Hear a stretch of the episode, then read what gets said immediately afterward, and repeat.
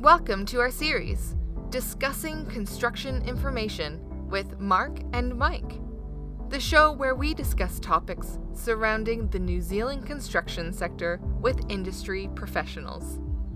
Hi, everybody, and uh, welcome to this Master Spec uh, webinar. We're just going to have a discussion about specifications today, and, and in particular, we're going to be talking to Mike, um, who's just started with Master Spec. Welcome along, Mike. Oh, Morena, Mark.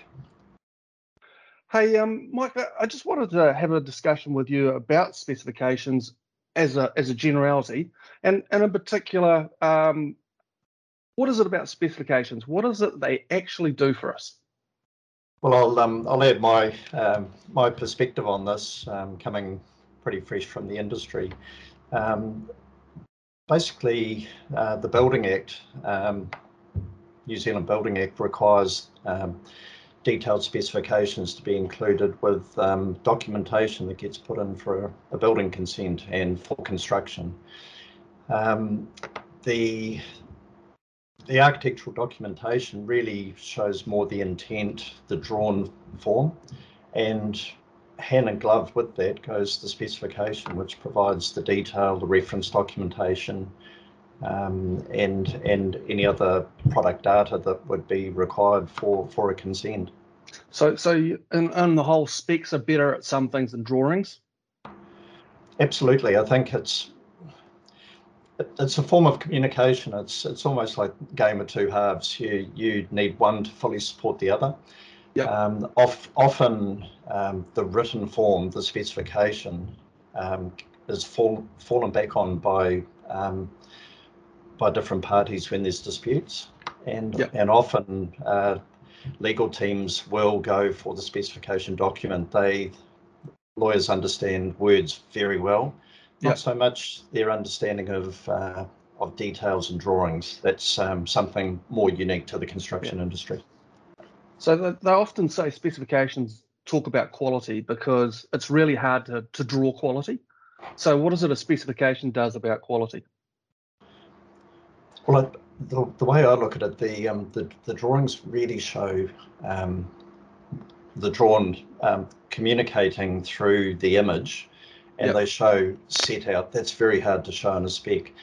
This specification really shows everything else. Um, you know, all of the the reference to quality standards, um, documentation that's put out by the industry, codes of practice, that sort of thing. And so specifications hand in glove with drawing, so that produces the documentation set. Absolutely. And and look, the other key part of the communication process is the verbal communication. So, you know, you have the drawings, you have the specification, and then the administration of the project on site and the communication between the parties. To me, those are the real, uh, the three key um, parts that, you know, the recipe for success with any project. Yeah. So I think the Building Act states uh, that you need a documentation set, obviously, to to get something done, um, a consent done and a building done uh, at a certain level. But it's it's drawing, specification, and schedule. So what are those three elements? How do you how do you work those out? I mean- I mean, you've been a practicing architect for many years. Um, you know, drawing start, specification starts, schedule starts. What's a what's a schedule in relation to those? Well, well, the schedule is really the um, the detail where where there's complexity on a project. It's it's collating that in a in a table in a form. So, for instance, a door schedule um, pulls all of the different elements that that are project specific, not something that you would want to describe with words um, Yep. in, in in the context of a specification, but more um, in a in a schedule form. It, Yep. it just keeps it concise. So, you know, doors, of course, vary in width, height, thickness, their Yep. hardware, all the different nuances. It's a lot easier to control that in a schedule form. Yeah, and then nice that, that gets, yeah, absolutely. And that, that Yep. gets appended to the back of this, either the document, um, you know, the architectural document set or in the specification, wherever wherever's preferred. Yep. Um, and uh, yeah, it's kept up to date like all of the other documents um, in, in, in the package. Yeah. Okay. and so specifications, drawings, and schedules are referring to each other as a package. Absolutely. It, Yeah. every, everything needs to talk to each other, needs to be um, without conflict, without ambiguity. Yep. And and that's the challenge um, for you know a competent professional Yep. to put that time and that detail into all of the documents. They're they're all equally important. Some might argue that you know in certain contracts the spec actually takes a higher level of precedence, and and is almost the fallback. The you know if everything else is failing, um, if a contractor has a crack and says, "Hey, I haven't got the detail," or you know um, there's uh, confusion, then you go to the spec, and hopefully that's that is the backstop. Um, it's it's a very important document. Okay. So when we talk about uh, being an important document, it's obviously got to be a good quality. What are what do you reckon are the, the, the factors or what's what's important to producing a good specification? We talked um, uh, earlier this month at you and I, and we are talking about time being a really key factor in, in producing a good spec. Do you want to expand on that? Absolutely. The um, as I said, the, the spec is a really important document. Um, key key factors to allow enough time to actually budget enough time at the start of the project for Yep. the specification. It's in in my experience working with um, number of different teams and people have a different approach. The wrong way, in my view, to handle it is to allow yourself a day at the end of the project Yeah, to you see that so often. together. Yeah. Yeah, and and to say, well, we we use master spec and it's all there, and you just need to push a button. It's it's the same um, approach that you might have to drawings. You know, Revit is fantastic. You just push a button and everything spits out of it. Well, um, professionals know that's not the case. It takes a lot of time, and you need to start very basic and then work the documents up. Um, the spec is no different. Um, you know, it's really important to to start um, with an outline specification. Yep. And often a performance specification, and then as the detail is refined, the spec gets developed. And it needs to be done by someone who's sufficiently competent um, to be able to do it. Yeah. So when you when you talk about um, putting the documentation set together, all those design intentions, they should really be done at the same time. So you're drawing your specification, you're drawing your you're doing your drawings, but also your specifications should be developing along and informing the both and schedules as well. Those sorts of things should be all be going in hand in hand. Absolutely, and look, I'm I'm a great supporter of having um, tight control over a spec. There's Yep. so much in, intricate detail in the specification. You wouldn't let your entire team loose on the specification. That's that's a real recipe for disaster. So, Yeah. um, but it's important, you know, for a good collaboration with the team. So, you know, right down to the the junior staff who might be doing a bit of research, um, you know, on a roofing product, whatever in my view, that needs to be captured, or the way that I've approached it needs to be captured um, in a folder, electronic, hard copy, whatever, with all Yep. the decisions that are made. And Yep. then at the appropriate point, the person writing the spec will go through with that decisions register and all the data, etc. And they don't have to re-research it. The worst thing is for multiple uh, selections to be made and conflict. So yeah, yeah, It's obviously what you're trying to avoid. But um, is there is there a magic formula for how long you should spend on a spec depending on size of project? Or I mean, it's it's often a difficult thing to do. You say obviously projects are of different sizes; they'll require different amounts of time on. Is there any sort of thought about how you could do that? I, th- I think really, um, you know, the little things that that I just mentioned, just doing the space, space writing really efficiently, um, not being afraid to talk to product partners to outsource. You know, traditionally the um, yeah the architects keep these projects very close to them. Um, Yep. You know, and there's often confidentiality and um, probity issues around telling others. Um, Yep. You know, commercial commercial sensitivity. So, um, having trusted product partners that you can talk to, getting them to assist with the spec, to write the spec um, in in the master spec system, Mm. um, I, I think's uh, you know a great way to to save time, Yep. be, be really efficient around it. Yeah. Um, but just being methodical, um, you know, choosing periods of time where you go into the spec and have have a burst put the information and do it as you go, and then it's not a, a huge effort right at the end. Yep. When everyone's tight for time, it's it can be chaotic, you know, with yep. um, drawings being crunched out and people working around the clock and trying to get that info into the spec. Um, you know, you really want to avoid that. But yep. to answer your question, you need different amounts of time depending on the scale and complexity of the project. Yeah. So we're talking about good specifications. Time and time again, I can see uh, people have, um, you know, downloaded content. It's up to date. It's current. But what the, the thing they haven't done is they haven't completed the spec, or they've left they've left the the wording open as to what their intention is. Um, you know, in your opinion, is it important to be succinct and, actually outline what it is and not leave things open? And what what what are the problems if you do that? Because if you don't spend enough time on the specification and you you don't actually nail down those selections, what's what's the outcome? Well, it's it's basically setting a project up for failure. Um, yep. It's it's exactly the same. You know, architects um, understand drawings, details, um, you know, sections, plans, etc. Understand that very well. Well, it needs to be treated exactly the same.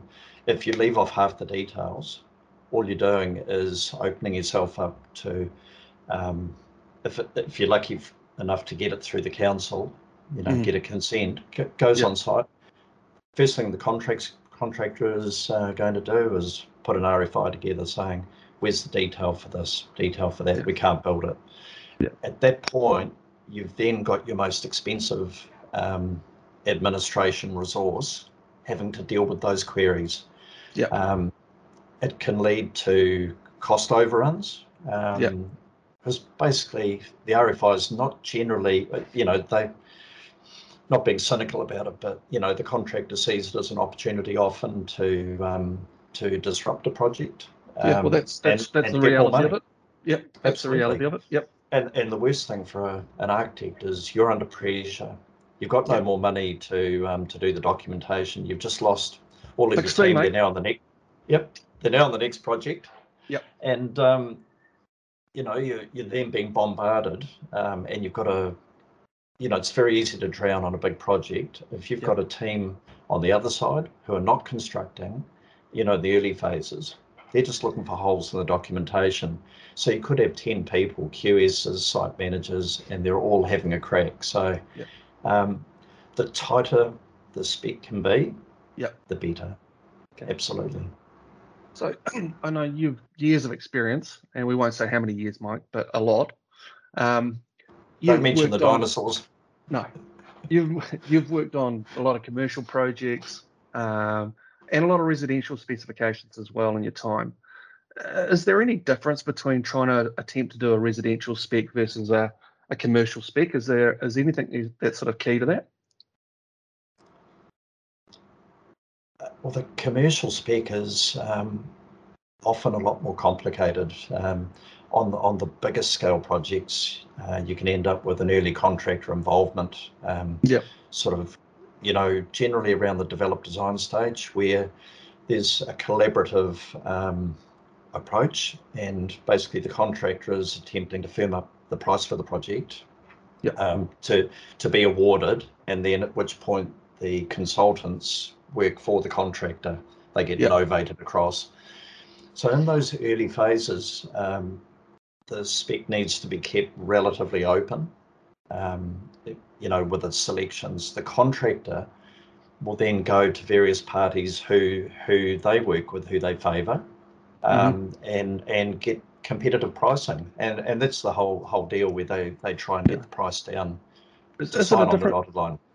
Is it a different writing style, or are you are you are you doing something different if you're writing commercially in those early stages? I think just um, your your whole attitude is slightly different because it's collaborative and you're you're basically working alongside the contractor trying to yep. get the best price, but you've got that um, uh, dual role where yep. you still have to maintain quality standards. Yeah. Um, you know, you've got a duty of care as an architect to yep.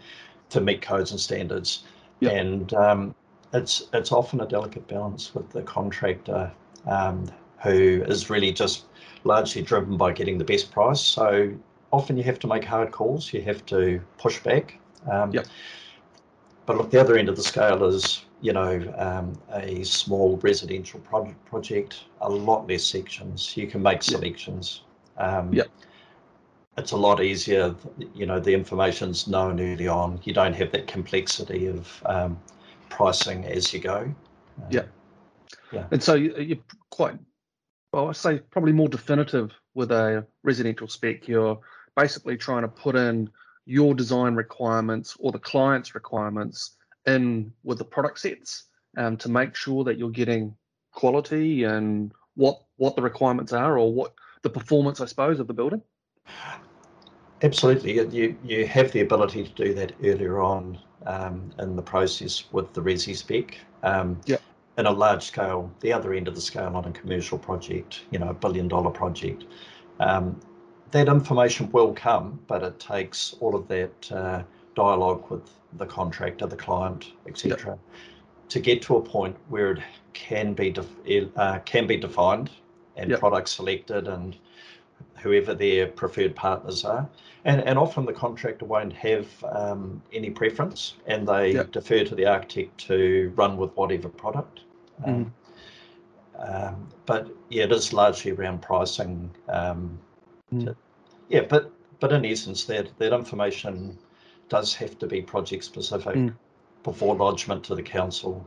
Um, we, we are required to do that, um, and the council's push back if yep. you leave anything open uh, yep. in the spec, or if you don't uh, uh, you don't run the Q and A and filter the spec appropriately, yep. and leave, for instance, you've got a um, a lightweight facade and you've left a, a clause about bricks in there, then the council goodness knows how they do it, but they hone in on things that are not appropriate, and you'll yep. get an RFI from council. So, you know, it has to be um, succinct, it has to be clear, a lot of clarity, and the council will come back on you. Yeah. yeah. So I suppose you could say that with a commercial specification, there's a lot more revisions, and, and as you get more and more revisions, you're getting more and more accurate, I suppose.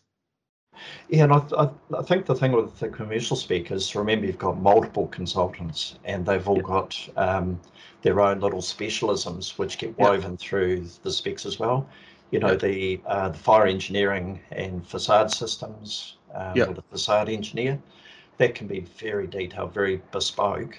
Yep. And and as you say, there can be multiple revisions uh, within the spec uh, before it go, goes out the door. Yep. The other end of the scale, a, a Resi spec doesn't have that uh, number of consultants. Mm-hmm. You know, it's often one or two, the architect, structural engineer. Yep. So I've always been, and I, I wonder whether I've had the same opinion, and I'd be interested to understand this. But we're talking about a residential specification, and we're being quite specific about the product sets in there.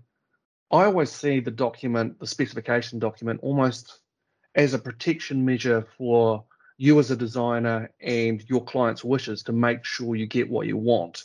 And that document is there to help you protect that. Do you do you see that, or do you think it's, it's got other uses as well? It's it's certainly uh, is a protection measure. It's yep. you know the backside of it. It's the technical document. Um, I've I've maintained throughout my career that um, you know you you shouldn't rely on a document um, to cover your butt, for want of a better term, yeah. when something yeah. goes wrong. Actually, it's important to to practice um, as a professional across everything and be aware of everything. Keep it tight. You know, this the spec is just one thing in a whole clutch of documents. You know, you've got contracts and all sorts of things to fall back on. Yeah. Um, but the spec really is a very powerful document if um, if it's done correctly and it has yep. appropriate amount of time put to it. Okay. Yeah. Good.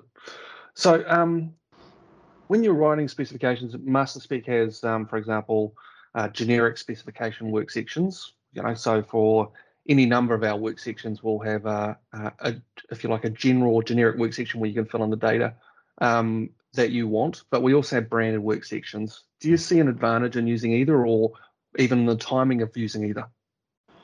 Well, yeah, I think there's um, a, a, time for both. Um, yep. You, you know, in the bigger projects, you would tend to steer away from a branded work section and, and that early contractor involvement keep it very generic, but you want all the performance requirements in there. So, um, you know, what I've tended to do is to put a first cut of the spec together in those sorts of projects, which um, which doesn't have any of the selections or the Q and A run on a branded section. Um, yep. And it needs to be kept more about the performance requirements. That's yeah. you know, when you're dealing with a contractor, you say, no, it needs to meet the following codes and standards, etc. The selections come later. Um, yeah. But the, um, you know, the master spec system has grown over many years. It started with um, probably few product partners and it's built yeah. now where we're at a point where we do cover a lot more of the range of the um, of, of the trades and, and the products.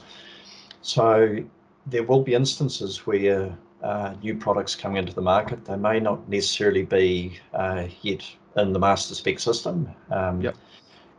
But you need to be able to capture that somewhere. So to use the generic section and put the project specific information from the supplier into that, yep. and then you have a complete specification that covers um, all, all trades and systems. Yeah. Yeah.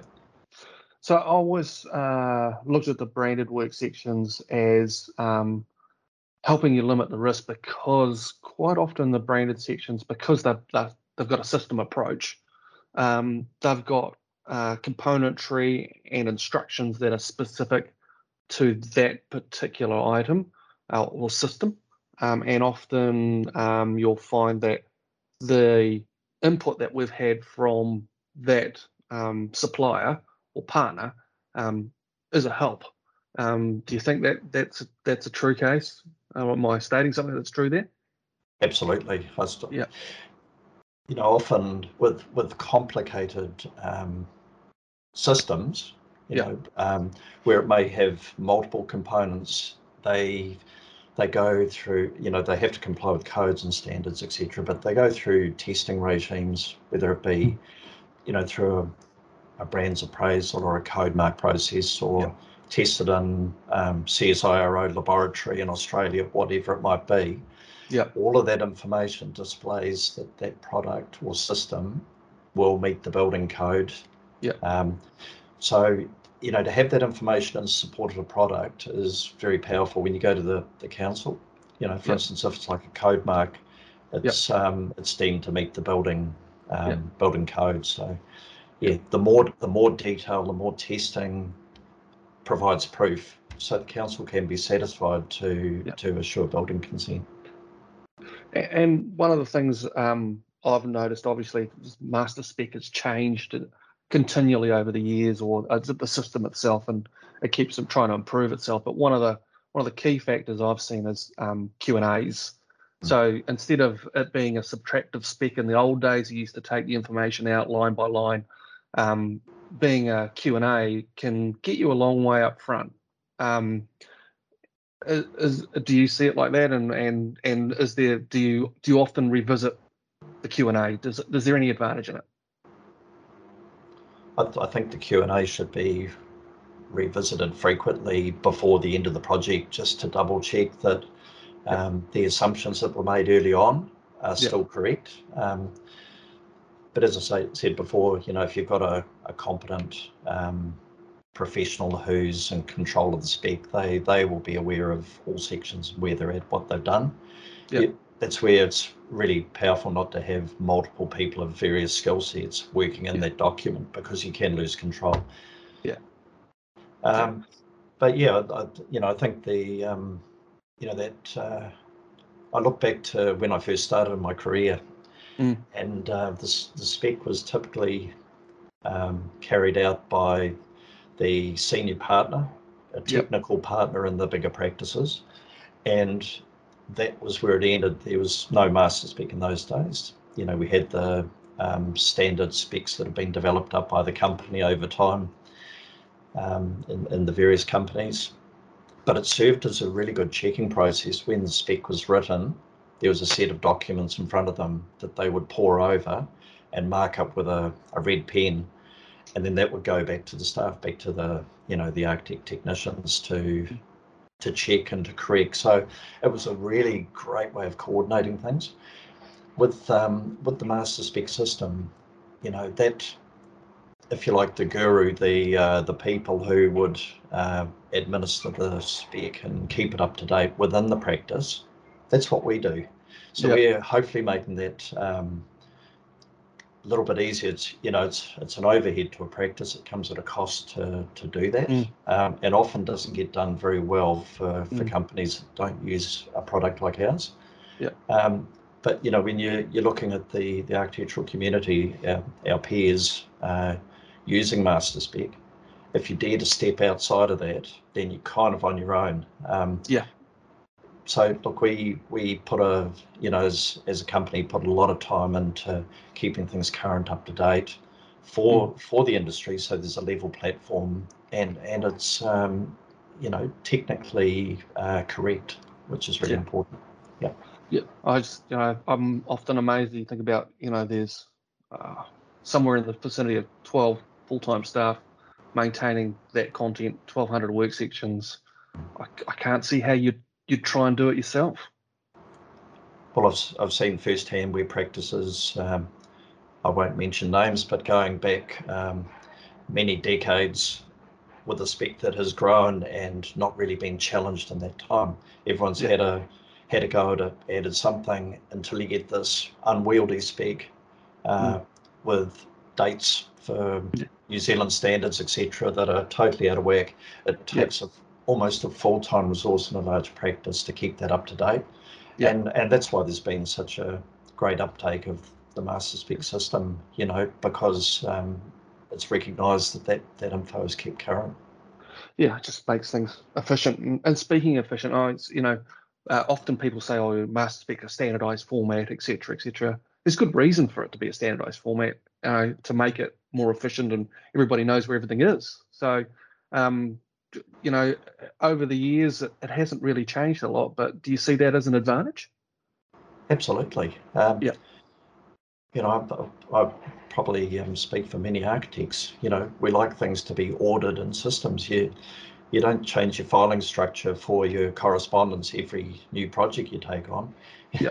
you know, the larger practices, it's important to have that continuity. You you don't necessarily have a continuity of staff. You know, people do move around. So to be able to jump into a spec at any point and, yeah.